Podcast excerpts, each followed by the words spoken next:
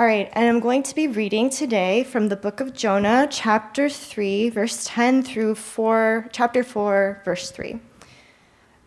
When God saw what they did, how they turned from their evil way, God relented of the disaster that he said he would do to them, and he did not do it. But it displeased Jonah exceedingly, and he was angry. And he prayed to the Lord and said, O Lord, is this not what I said when I was yet in my country? That is why I made haste to flee to Tarshish. Tarshish. For I knew that you are a gracious God and merciful, slow to anger, and abounding in steadfast love, and relenting from disaster. Therefore, now, O Lord, please take my life from me, for it is better for me to die than to live. And the Lord said, Do you do, you do well to be angry? This is the word of the Lord. Good afternoon. Last week we've launched a launched into this new year with the theme of living in awe of God. As you see this beautifully designed uh, poster behind me, this idea of awe of God, as it was sung by our brother Jisoo. Uh, and we said last week, the object of our awe, there's my daughter. Hello. Okay, mommy's coming. All right. She almost made it. Next week, maybe you, you could do it. Um, we've said last week regarding this idea of awe, the object of our awe, where we look at, where we look for meaning, where we look for identity, whether that's our family, friends, finances, you fill in the blank, whatever that is for you, will deeply shape the direction of not only your life, but also my life.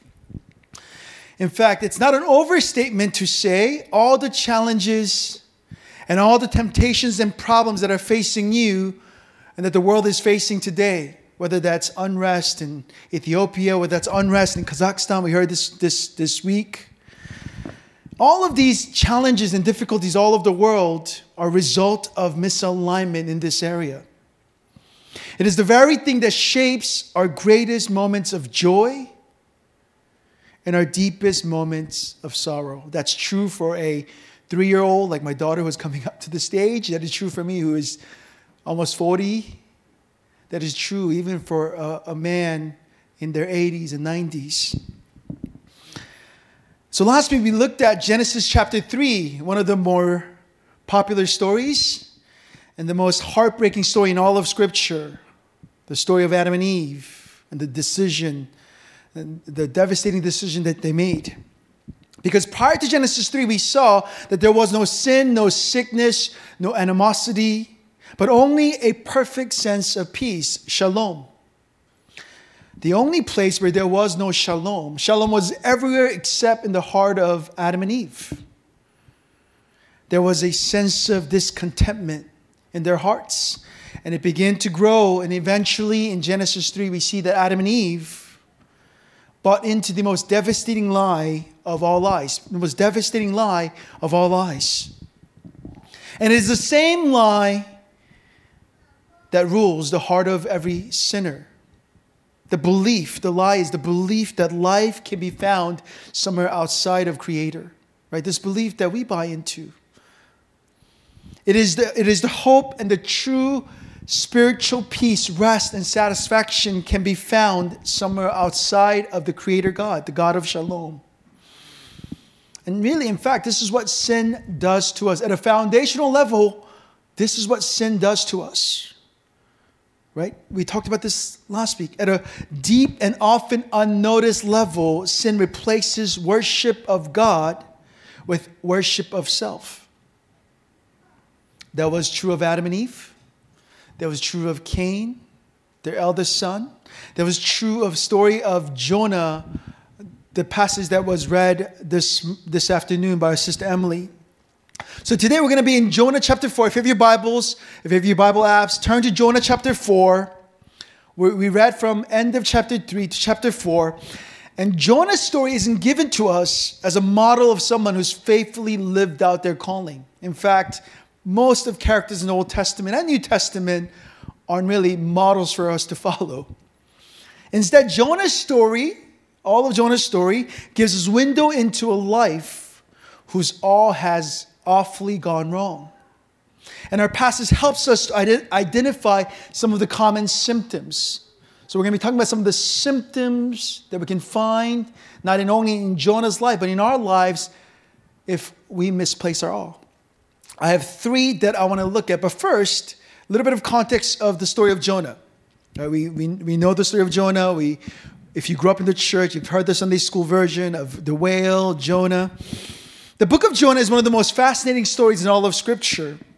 And we really don't know how what happens at the end between Jonah and God. It ends in a cliffhanger between Jonah and God disagreeing and talking about their own opinions of what how things should have went down. But the, the beginning of the story in Jonah chapter 1, God tells Jonah, his prophet, to go to Nineveh, right? His, his Israelite. And God sends Jonah to his enemy state, the city of his enemy, Nineveh. So Jonah not only refuses to go, but what does he do? God says, go east, he goes west. He gets into a boat going the opposite direction, exact opposite direction. So God sends a storm and a whale and a few days for Jonah to reconsider his choices. And after a few days in the, in the belly of whale, Jonah reluctantly agrees to go and preach the message of repentance to the city of Nineveh, his enemy state. And hearing Jonah's uninspiring message, right? Jonah chapter 3 is it's the shortest sermon ever preached in all of Old Testament. Repent, right? Hearing uninspiring message of repentance, the whole city, to everyone's surprise, the whole city of Nineveh turns from their evil ways and repents. And God forgives and he relents the judgment that was coming to that city. And so the book, chapter 4, our passage today, comes to a close. The book of Jonah comes to a close with Jonah reacting extremely angry at God's decision to relent his anger and not destroy the city. This is where we pick up the story. Uh, we'll read from Jonah chapter 4, verses 1 to 4. Verse 1, it says, it, But it displeased Jonah exceedingly, and he was angry. Circle angry. And he prayed, and, and, he, and, and, and he prayed to the Lord and said, O Lord, is not this what I said when I was yet in my country? That is why I made haste to flee to Tarshish. For I knew that you are a gracious God and merciful, slow to anger, abounding in steadfast love, relenting from disaster. Therefore, now, O Lord, there's only one thing I want Please take my life from me, for it is better for me to die than to live. And the Lord said, Do you do well to be angry? And then there's another conversation. There is a plant, and there's a worm, and Jonah sits outside, and sort of story ends with this conversation, not knowing what happens at the end to Jonah. But how did Jonah get here? Why was Jonah so angry and upset? At the surface level, right, Jonah hates the city of Nineveh. It, it, it, he can't stand these people and, and disagrees with God's decision to show mercy. He's like, God, don't you know how terrible these people are? Don't you know how much they've made our lives worse?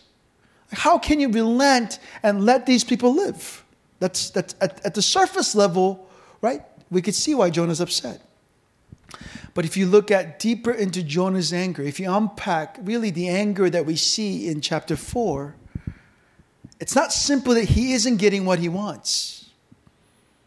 It's somewhere along the way of serving God, being his prophet, going on these mission trips and journeys, doing ministry, Jonah has lost his all. In fact, he's misplaced, he's replaced his awe of God with awe of self, just like Adam and Eve, just like Cain, just like so many characters we find in Scripture. So let's talk about three symptoms, three very clear symptoms we see through Jonah chapter 4. The first symptom is self centeredness. You see, in our passage, Jonah is fixated on his own sense of what is just, his sense of justice. Nineveh has to be punished for their sins and what they've done to us. So, verse 5 Jonah storms out of the city. Right? He, he's, he's done. He's like, okay, God, I'm angry, I'm upset. So he walks out of the city and makes a little booth for himself. And he sat under, under this booth in the shade to see what would become of the city. He's like, I've told, my, I told God what I wanted. I'm going to see if God's going to continue to relent in his anger.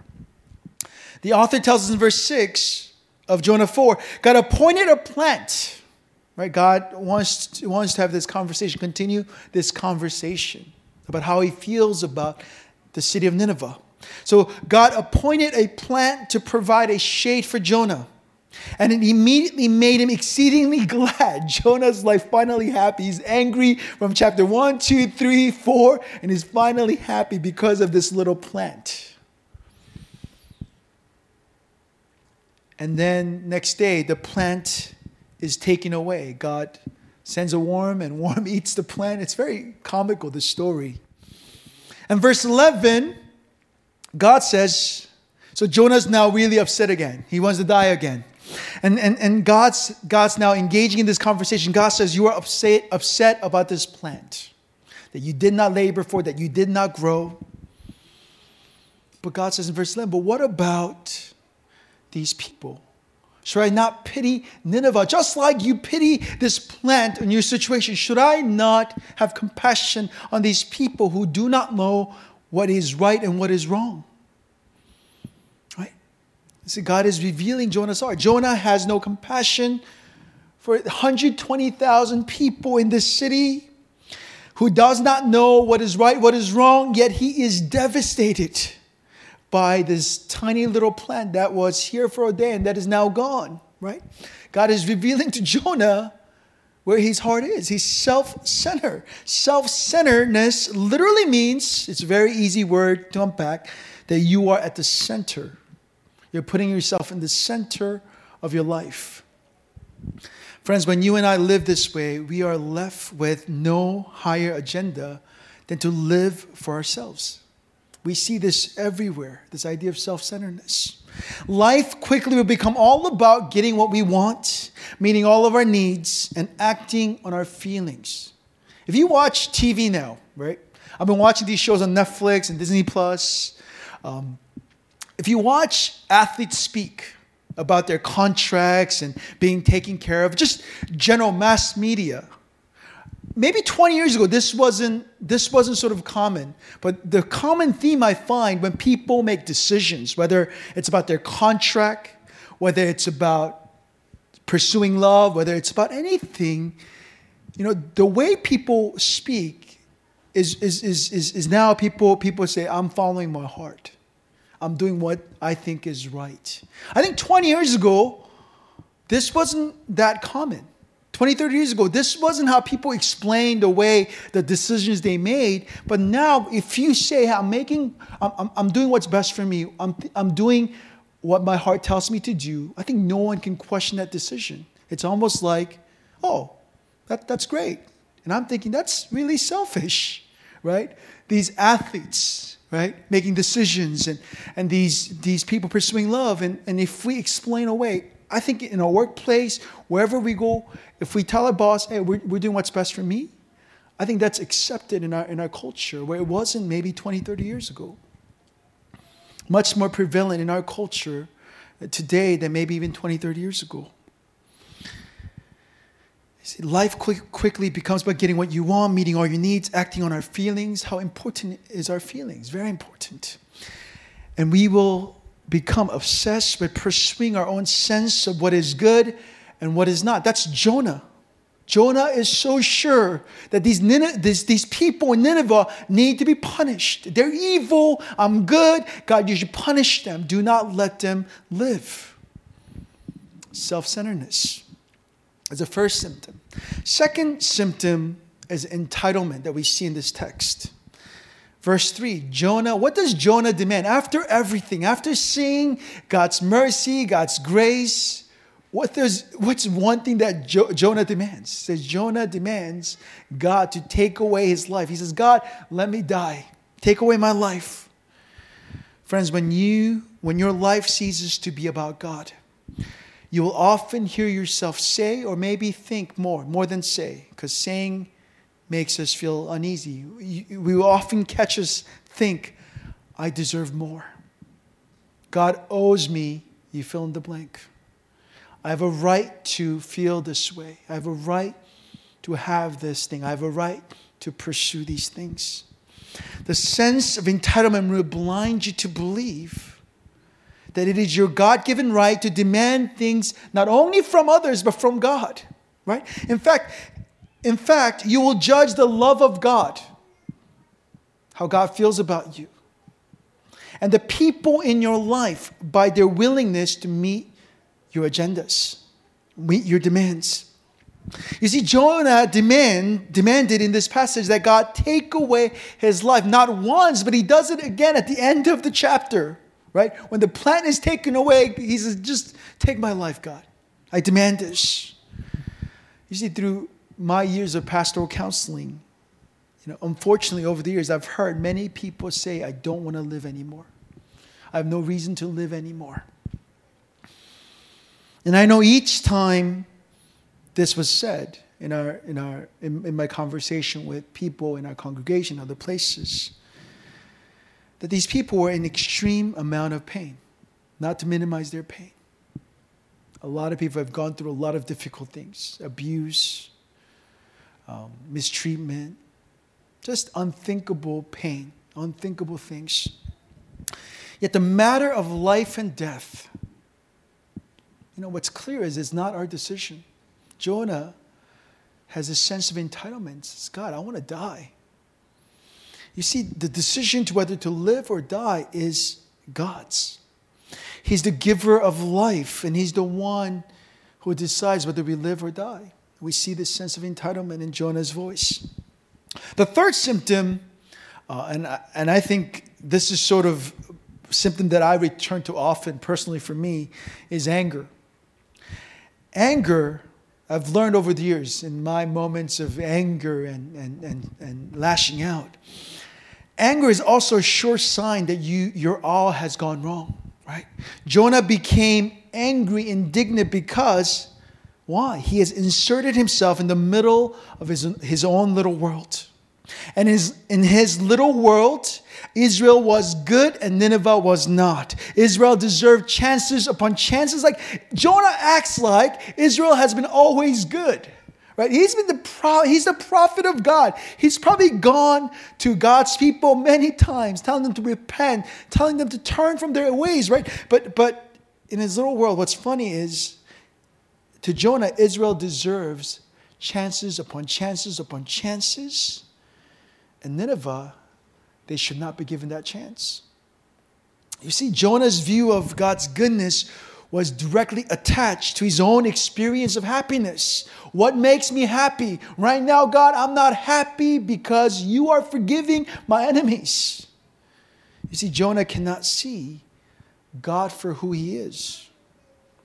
In his functional theology, not just what he knows, but in the way he lives out his theology, he had reduced God to a divine butler. You see, most people, I've, I've, I've realized years of pastoral ministry, most people who are angry and bitter towards God, they're not angry because he has failed to deliver what he has promised. They're angry because he has failed to deliver what they have craved, expected, and even demanded. Again, when all of self replaces all of God, God ceases to be your Lord and Master. Right? He becomes a glorified butler or some sort of genie. And, and before we can just move on, if we're really honest, if you think about the way we pray and what we pray, the way we come to worship, the way we think about relationship with God, the way we give offering, often even our worship is a way of buying God's favor, of remaining in His good grace. We approach God as, as if He is a glorified butler, right? And, and, and way of, and, and so our, our, our act of worship, whether it's coming to sing, coming to hear the sermon, serving, giving, a lot of times we do this out of not only guilt, but out of this desire to keep, to keep this transactional relationship going right? God, we come and worship. God, we serve. God, we gave. God, we're faithful. So, really, what, you got to keep us healthy, and you got to keep us healthy. You got to keep us safe. And that really comes out, right? That doesn't come out every day, every time we come to worship. That comes out when, when life hits you in the face, when things get hard, when things get really difficult. When you find out you, you have cancer, when you find out someone you, you, you loved has passed away, when you find out some kind of tragedy in your life, that's when these the reality of what we really believe comes out. I realized for me too, like 2020 was a tough year for me. And I didn't realize how transactional my worship was or, or the way I served. But when crap hit the fan, when life got really difficult and hard and I could barely breathe, man, that's when I realized, wow, I, the way I pray and the way I think about God is God is this glorified butler. That, uh, and so I pray, God, why is this happening? Why is it so hard? Why is it so difficult? And I realized I was, I was, I was angry not because God did not keep his promise. I was angry because what? My cravings, my expectation, what I demanded was not met. God never promised these things.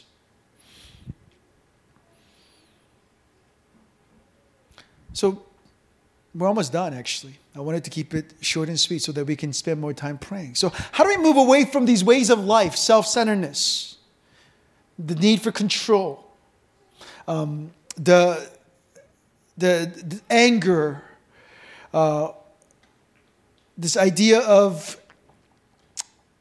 spiritual exhaustion, spiritual coldness. How do we how do we live different? How do we move away from these ways of life? Well, friends, I, I want to tell you, there's no quick fix. There's really quick fixes when you when you hear there are these quick fixes. That's actually not true. There's no quick fix to our awe problem. This is actually, it's going to take a whole year to unpack this topic of awe. This is the theme of our year because it's going to take a whole year to unpack. It's not simple. But the first thing, the right place to start is we, what we can do is confess, acknowledge and confess that we have cold and fickle and often selfish heart. That story of Jonah is not just a story of a fallen man, but it's, it's our story. It's my story. It's your story. And what we need to do is we need to fall on our knees. If you need to fall on your knees, you can do that in this place. We need to fall on knees before the great physician in humility and brokenness and grief. We need to grieve. We need to really grieve the way we have treated God, the way we have lived out our faith, and confess the awe amnesia that eats away at our heart like a spiritual cancer. Friends, this is spiritual cancer. You know, it's, it's unseen, and, and you might not feel the immediate effect of misplaced new awe, but slowly, surely, it's going to kill and destroy every part of your life. And we need to plead for the eyes to see and heart that remembers. Remember, I don't know how long it's been for you, but I remember when I first came to Christ. I remember I was like 13 at this wild retreat, um, crazy preaching. I don't know what was even preached, but I remember like Pastor Tom, you gotta repent, you're gonna go to hell. I'm like, okay, Jesus, I accept you. Uh, even though that was wild and crazy, I look back to those, those, those days. What I, what I remember is those sweet moments of really recognizing God, Jesus, you are my Lord, you are my Savior, and that you would love me, a sinner. And that, that remembering of that first love, how passionate, how sincere my faith was. And I look and I look at my faith now, years have passed, and how insincere my faith can be, how transactional my faith and my worship can be. And I grieve. And I think we ought to grieve. We, we, we, we shouldn't brush it off like, oh, we were young. We know life better. No. I think we need to return to those moments and ask God for eyes to see and hearts and hearts that can remember what we've, what we've been saved from.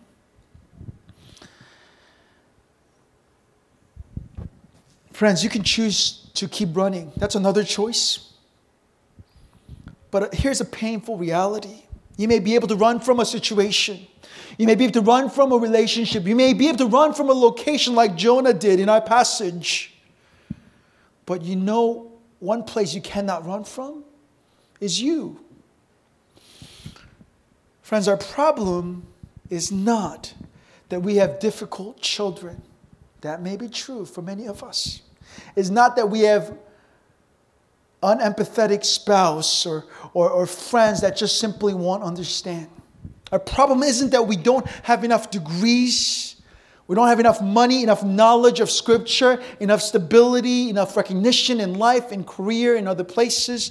Even the fact that we feel utterly misunderstood or misrepresented, that's not the core of our issue. You see, our problem is us. That's the problem.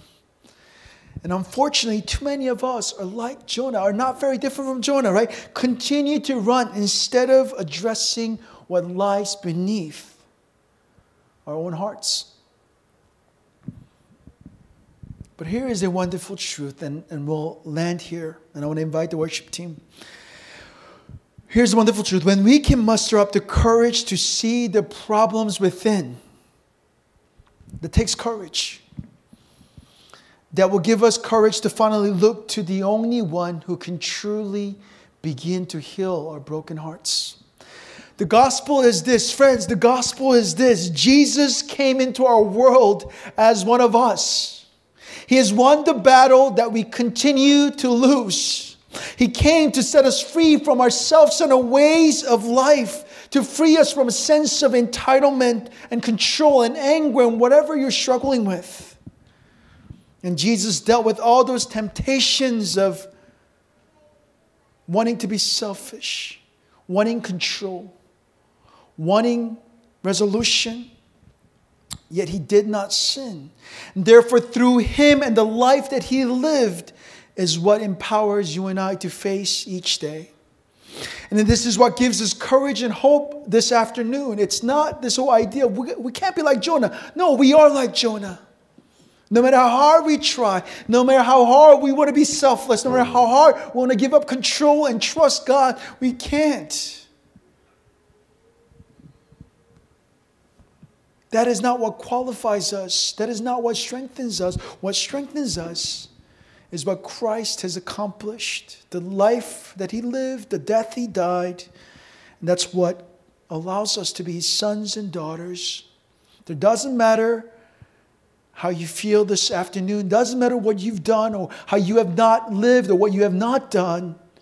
It only matters that we fall on our knees and cry out to our Savior Christ. Amen. I'm going to lead us into a few topics. Um, again, I went like 15 minutes. So now I bought 15 minutes for us to be able to pray and seek the Lord together. Um, let's take a few minutes uh, and get comfortable. If you need to spread out, spread out. Let's spend um, a few minutes reflecting on some of the challenges you're facing.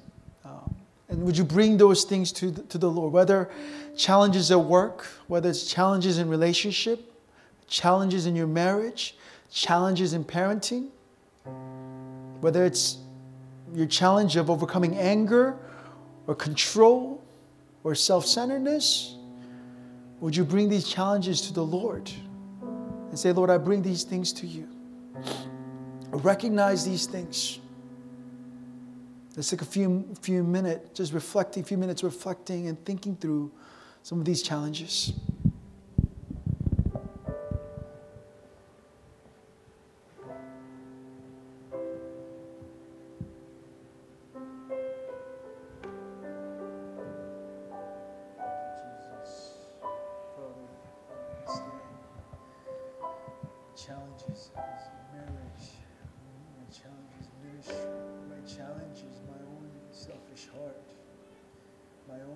sense of being right, my own fear of being wrong, my own idea of what is good and what is not, and how I think you should run the world.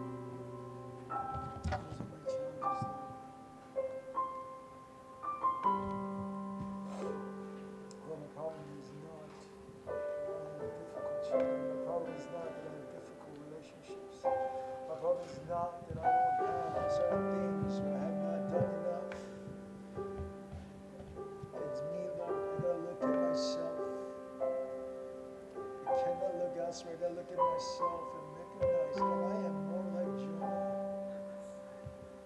I am most like Jonah,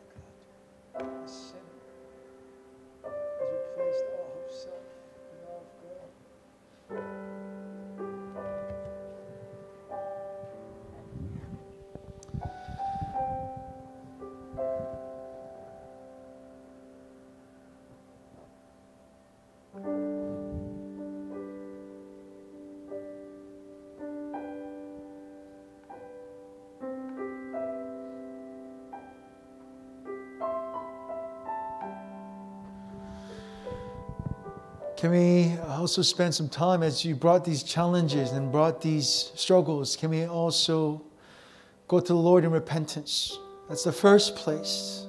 Perhaps that's the only place that we can go to. And as you repent of your involvement and, and, your sin in these areas, would you also repent of the way you have related to the Lord?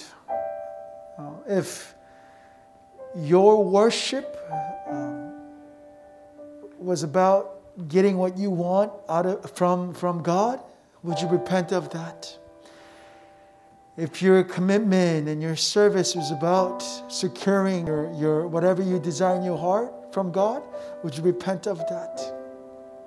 And as part of repenting, would you now recognize, God, you are the Lord. You are my master. You are the creator God. You are not created like me. Would you declare, would you even speak to yourself of the gloriness of God, who God is, how wonderful He is, how grand He is? This is, this is my Father's world. Like, like we sang, this is my Father's world. And He invites us. He invites us to work. He invites us to play. He invites us to rest. But we, we got to remember this is not our world. We're not at the center of this world. God is. Let's take a few minutes uh, praying to that topic.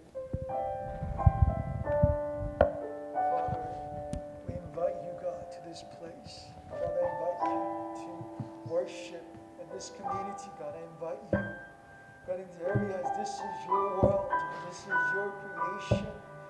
You hold everything together that I do not hold. You hold this community together. And Lord, often my confession is, God, I, I, I think I know. I think I know how to get us out of this. I know, I think what's best for us, but Lord, I don't. The truth is, you know, God.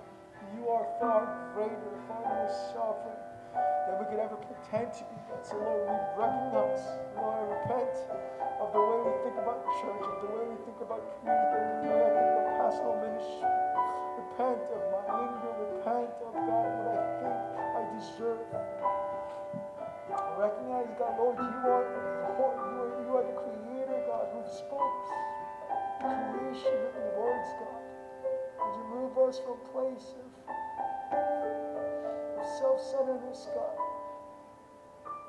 and to give up control, to give up this idea of entitlement, the sense of entitlement,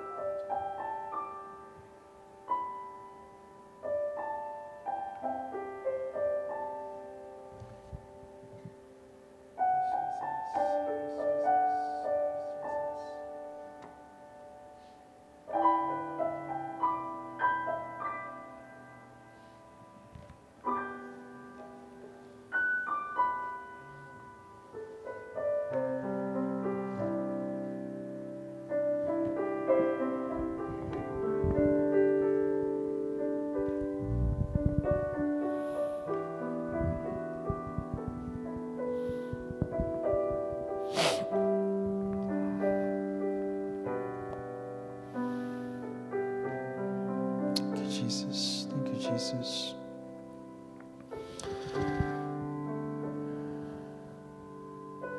Last prayer, guys. Um, as I was preparing um, and, and thinking through my own anger and bitterness towards God, you know, I, I realized there's a lot of people that are angry at God, that are bitter towards God, that I realize, um, that maybe you realize. Um, but I want to pray for you if you are in that place.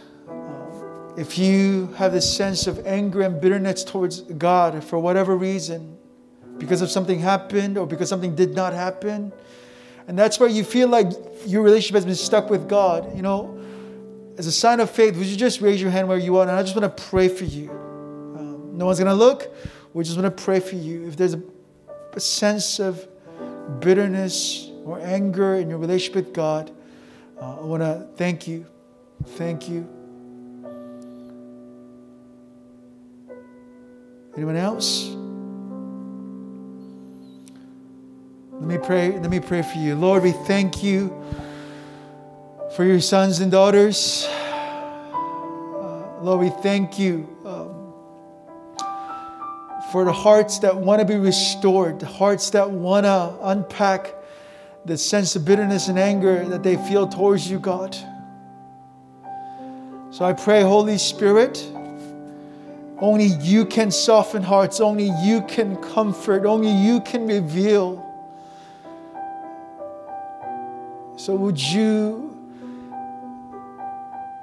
would you remember these brothers and sisters that have raised their hand, wanting to restore, wanting to, to, to understand, wanting to move from this place of bitterness and anger to a place of worship, God? Renew us, Holy Spirit. Remind us once again. Restore us in that place.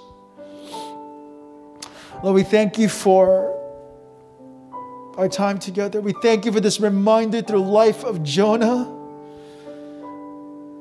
Lord, would you continue as, as you so compassionately, out of kindness of your heart, as you engage with Jonah in this conversation, would you continue to engage with us?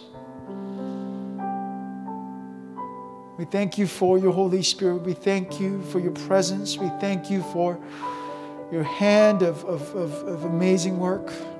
We love you. In Jesus' name we pray. Amen.